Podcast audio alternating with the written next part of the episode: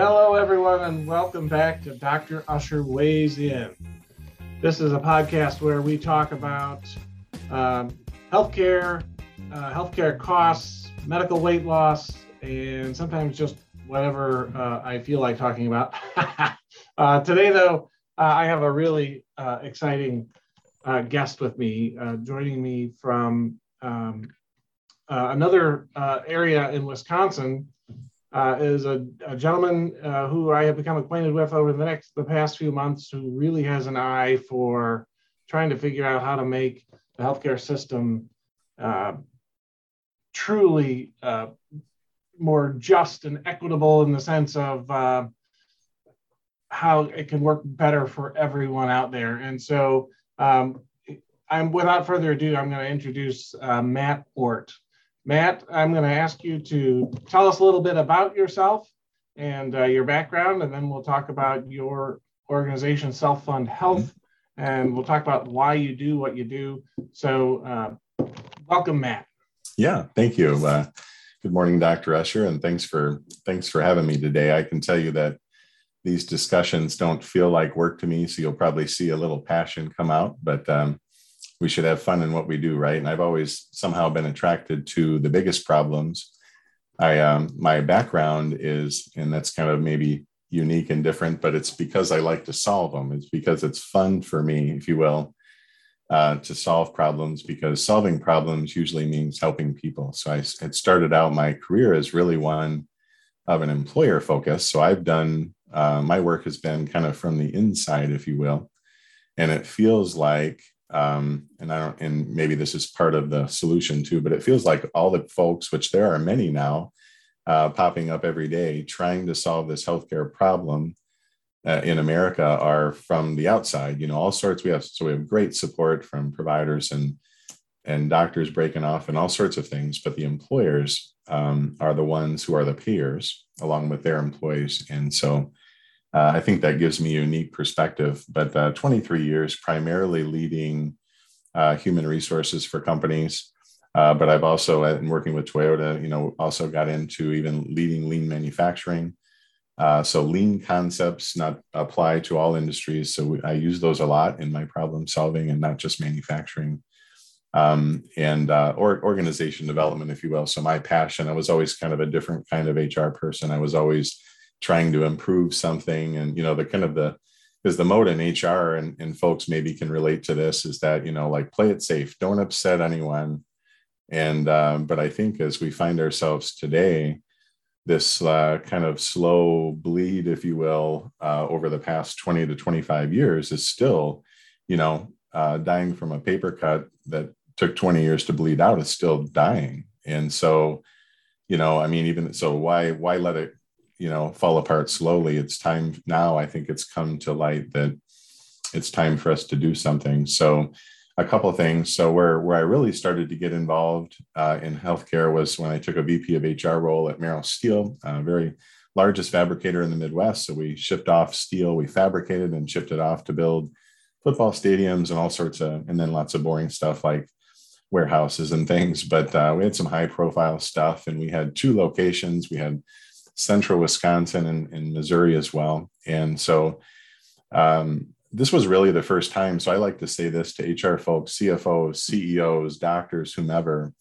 Um, I've learned most of what I know about healthcare and strategy and this that we developed, which we can talk about in the last six and a half years. So if you, you know, I always like to say, if you find yourself and you're like, man, those guys are talking, I don't even know what acronyms they're talking about. We'll try to avoid those uh, but I don't understand what they're talking about yet, or this feels overwhelming.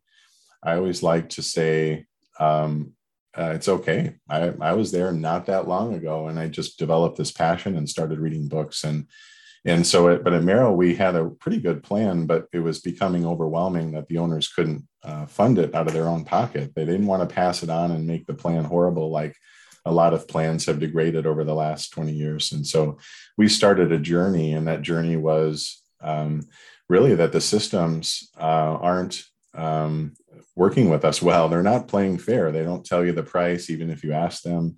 The bills come in eight pieces. The explanation of benefits doesn't explain much. they overcharge at three to four times Medicare, at least in Wisconsin, and then they'll take you to court very quickly if you don't pay on those overpriced bills. And so we said, what can we do alternatively? So we started to build an alternative system, and that we can talk about that. But that led to over five million in savings over a five-year period, frozen premiums now for six in a row, and a whole host of services, no cost services added to um, um, to, mem- to available to members. So that's and it became kind of a success story.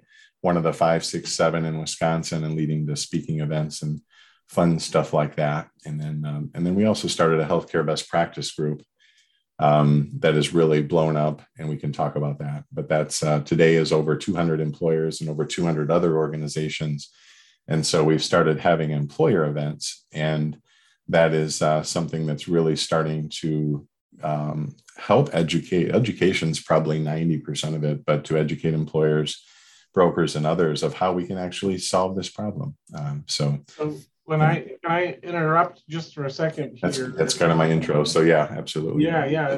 There's a. I mean, there's so much to unpack there. Mm-hmm. The, right. um, lean management you mentioned. There are mm-hmm. probably a lot of people who are familiar with that, but um, that is basically that's largely around maximizing value for your customer and eliminating as much waste as possible, right? Mm-hmm. Um, and then the second thing uh, that it seemed like you mentioned, uh, besides the lean management, mm-hmm. um,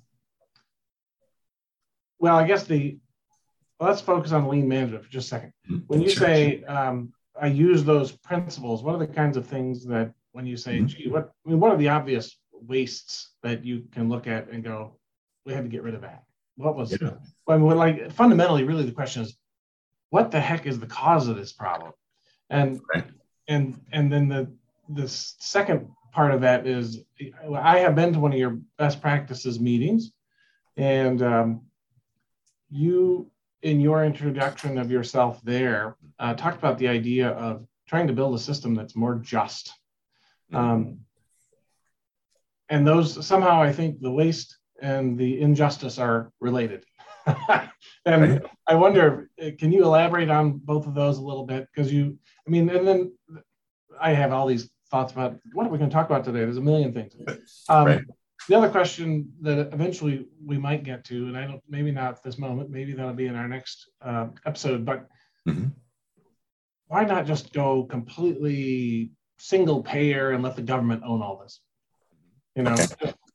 Um, that seems to me like the opposite of lean management. Maybe that's the answer. But um, anyway, so um, but you had a lot in there, and I want to be sure that we allow people to hear about what some of these exciting things you're doing, the best practices, the self-fund mm-hmm. health, the, uh, the stuff that you did. I mean, your credentials for having built the program are um, unassailable, right? You you you built this system that's just worked and worked and worked for Merrill.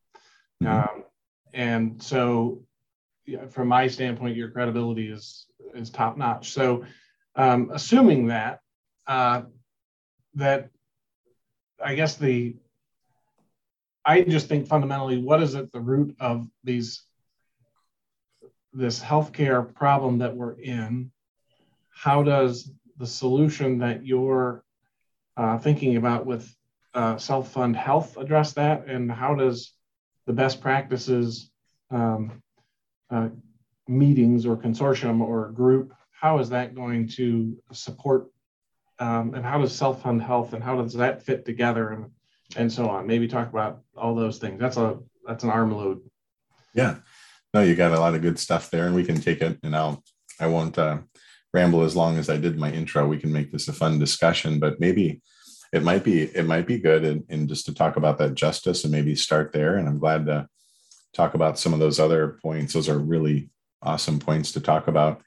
You know the justice thing um, you know i think if you were to say well what is justice? What do you what do you mean by that? Well to me it's uh, for those that are able and i guess able means sometimes just not giving up right? But not nothing really special about me. If you think i'm somehow got some gift or whatever, right? I'm just a farm boy from Iowa, and uh, we learned some good values there, and we learned that uh, trust is really important to relationships. And when someone or, or entities start breaking trust, which has happened. So we look at the entities that we're supposed to be able to uh, trust. The, the mostly uh, almost almost exclusively uh, high percentage nonprofit hospitals, at least in Wisconsin.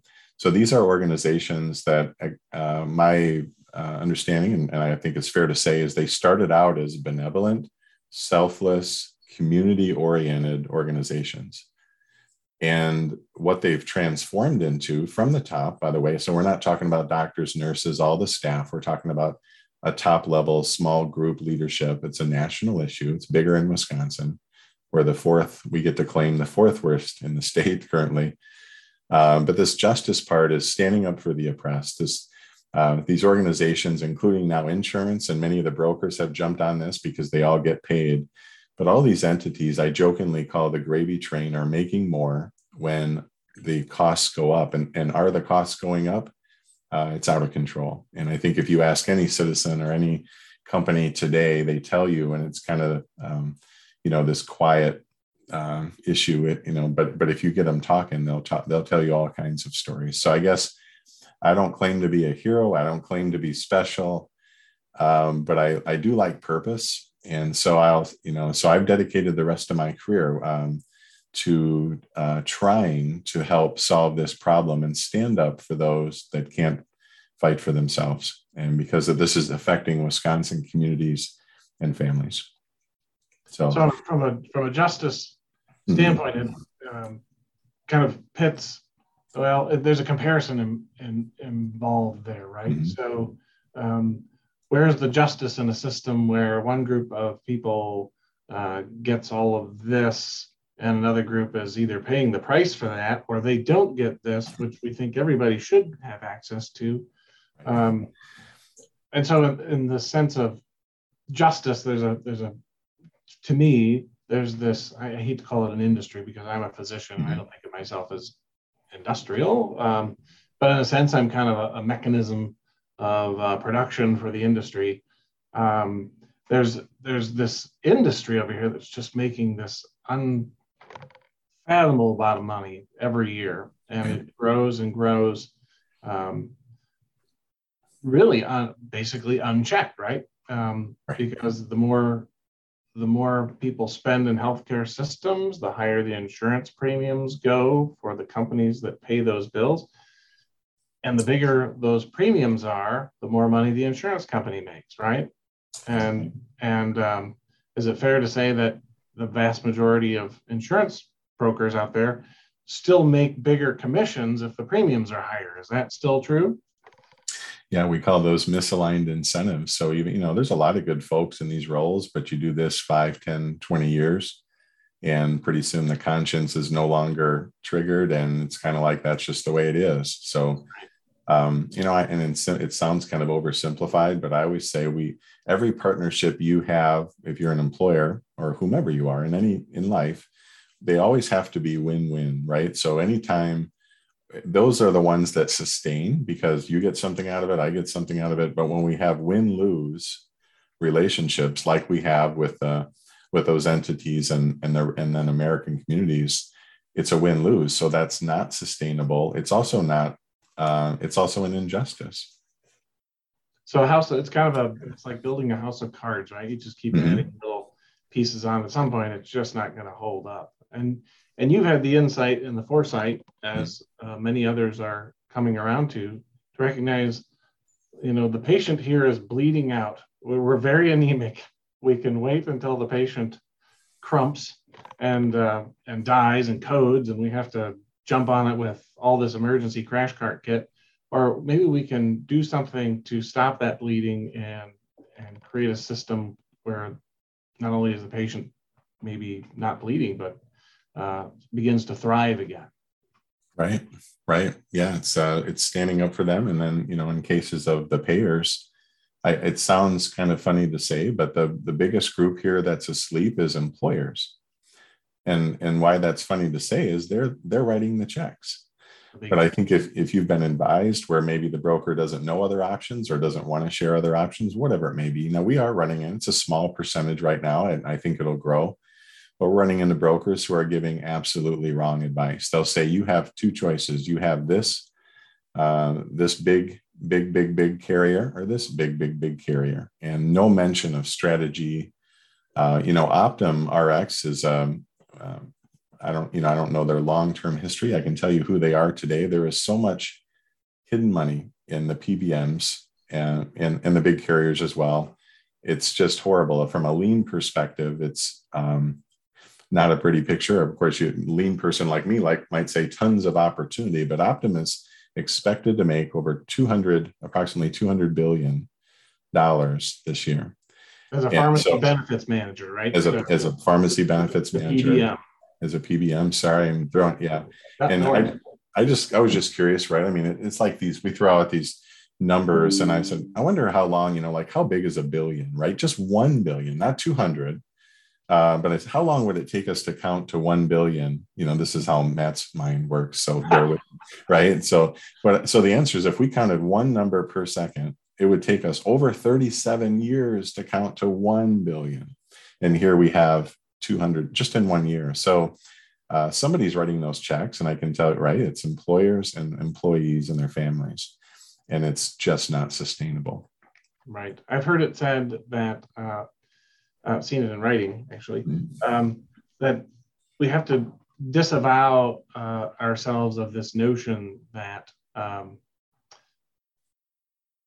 that somebody else is paying the bills because ultimately what money goes into the healthcare system is ultimately coming out of the individual's pockets. It's a little like corporate taxation. If you say you're going to heap tax taxes onto a corporation, you're really just taxing people, right? Shareholders, Right. Uh, somewhere that money's coming out of the system.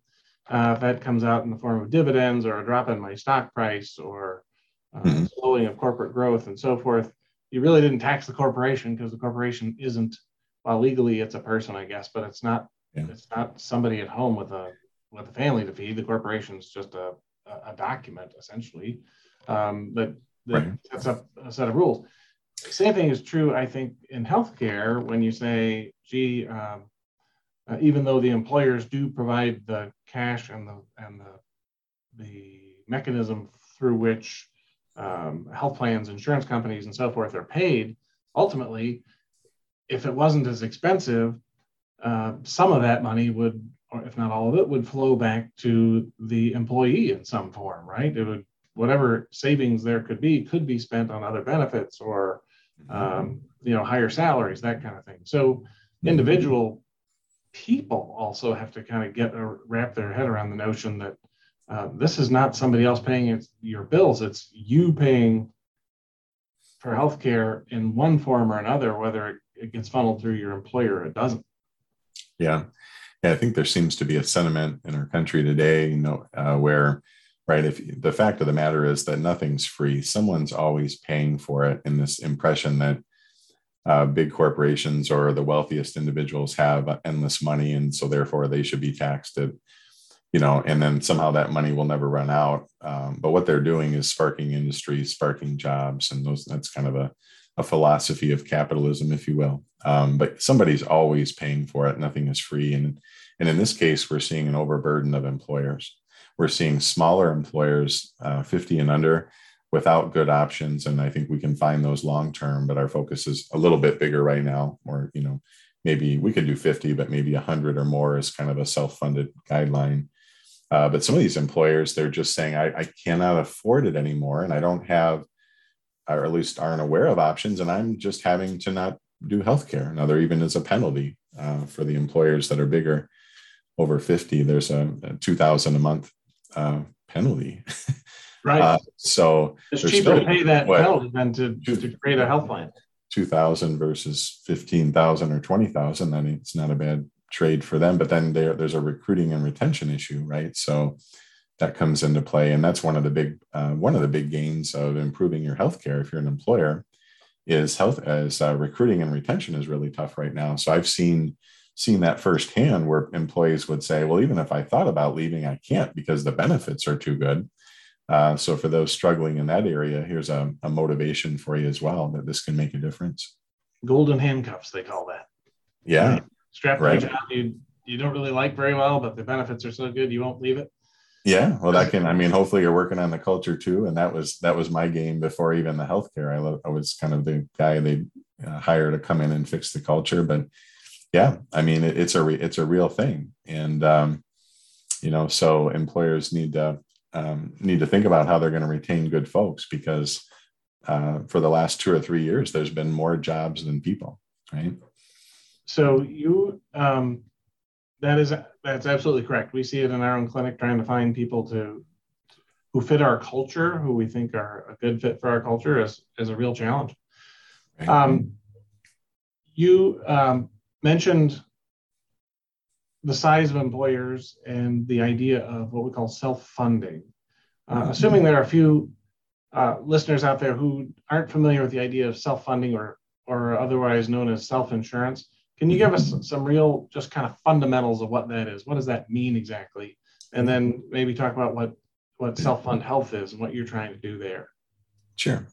Yeah. Um, so self funding is maybe not well understood. So I think it's a great question. And you know we've we've come to say, and um, I've been saying this for a few years, but it, it so with a caveat, it didn't used to be like this 20 to 25 years ago. So so the context in, I, in which I speak is really the last, just say 20 years. Um, so, but it's no longer, it appears today, every, every indication I see, someone tell me if, you know, if you know a better way, but that if an employer is fully funded, that that is not a sustainable path long-term, that that no longer in today's healthcare world is a sustainable path. So we talk about this because the increases are 12, 9, 12, 15, 30. Once in a while, you get a zero. That's when the insurance company made a lot of money. Um, but we've seen 30, 50, 70. I've even seen 100% in one year where someone called me and, like, Matt, and this was when I was at Merrill Steel, please help. 100%. So, so self, uh, so being so, fully funded means that uh, they're buying um, an insurance package from an insurance company they just write a big fat check to the insurance company for the whole year, basically. Mm-hmm. And at the end of the year, that money is all gone. The insurance company does all the work, and whatever is left over is uh, their profit. And depending on how that went, uh, or maybe they had a really bad year and then they turn around and take this year's charges, whatever your employees spent, and create a new charge or a new premium, they call it, uh, for the next year, which, as you were mentioning, can go up zero or it can go up 10 or 15 or 20 or 30%. More often, it's now in the last few years, especially, it's really high rates. And yeah, so it's a company. Uh, so when you talk about insurance, you talk about risk. So it would be, it would be having the insurance take on 100% of that risk. And of course, insurance companies, insurance really can't lose as long as they have a decent actuary, right? They're always going to pad the numbers. So you're talking about 115 or 125% of expected claims. And then, as you said, um, when uh, if wherever claims are, even if they're 70%, now could they lose money? Sure, they could in one year, but not typically multiple years. But they're going to keep all the spoils. So you're you're taking on no risk, but you're also paying dearly for it. So the employer, the employer, and the employees then is that trans, yeah, but mostly the employers. We talk about the non-government side of healthcare, right? So uh, about 50% of all the insurance or the healthcare in America. So the question as we shift to self funding, self funding says uh, we're going to take on some of that risk. And I always like to say, and you've heard this, uh, David, I think in the in the event, but I bear with my kind of cheesy examples. But if you're fully funded and you have a race car, and maybe it's kind of a mediocre race car, but you you put a new paint job or a new number on that car it's not any faster. It's not going to win any more races. Um, so if, if you switch so i think uh, we see this a lot where employers switch to self-funding and they've got and they somehow think that that's that's kind of the end of the story that's really the start of the story. And they might even save a little bit. I mean you save two and a half percent of taxes in wisconsin just like that uh, that can be hundreds of thousands if you're a larger plan. But but what the point is, you need to put a new engine or a new transmission or new system. You, you need to build that car. And just as an employer, then if they switch to self-funded, they would need to build some strategy into that plan so that they can so then they can reap so the difference would be then they reap the savings so if you're forecasted in say you're putting in let's say 300 grand a month into this fund if you only have if you're fully uh, insured you don't that money's gone and it's gone forever. But let's say you had 100000 in claims and you put in 300 if you're self-funded that 200 bank and piggy bank and you say now it, right you could have a high claim later or something but every month you gain that money's yours. And so if you can do it well you can i've seen employees send or employers send all their employees on trips uh, you could make the benefit plan better by lowering deductibles you can put it toward the bottom line toward raises which typically are gobbled up so that's kind of the first surface uh, discussion for self-funded uh, and then the better strategy, and that's kind of you had asked what we're doing at Self Fund Health. That's how I've dedicated the rest of my career, and we're helping in brokers and employers do that. And so it's it's based on a strategy that I implemented at Merrill Steel that I'm continually refining and interesting. And you're actually maybe close to a couple of these success stories as we look around the state. We see school districts in Western Wisconsin. We see employers in Western Wisconsin. I know of at least three uh, we see one over on uh, east of, uh, in between the valley and central Wisconsin and various others. It's a small group, but when you look at the strategy that they implemented, it's actually very similar. It's one to say we want to build an alternative system and only use the system, the hospital, when we have to. Right, interesting. So the direction you're heading with self fund health is to give people the tools, uh, not only to to understand uh, really uh, health insurance kind of on let's say writ large right the whole if you're i had a conversation with an employer the other day who said um, it's he's been looking at uh, taking their company self-funded uh, for a couple of years and he said that it has been uh, just a continuous education as they ramp up to go self-insured so there's there are aspects of our health plan that I've been paying for for years, you know, writing checks for as the as the general manager. I had no idea it was even baked in there, you know. And so as we look at going self-insured, he says that we keep peeling back these layers, and I think you've you've laid it out uh, very nicely as basically uh, a, a, jigsaw puzzle with about 30, 35 different pieces. Where um, if you don't know even that those pieces exist, uh, it would you can see where there would be very very intimidating and hard to kind of wrap your hands around how to how do I create this myself. And as a small employer myself, we have about 30 employees.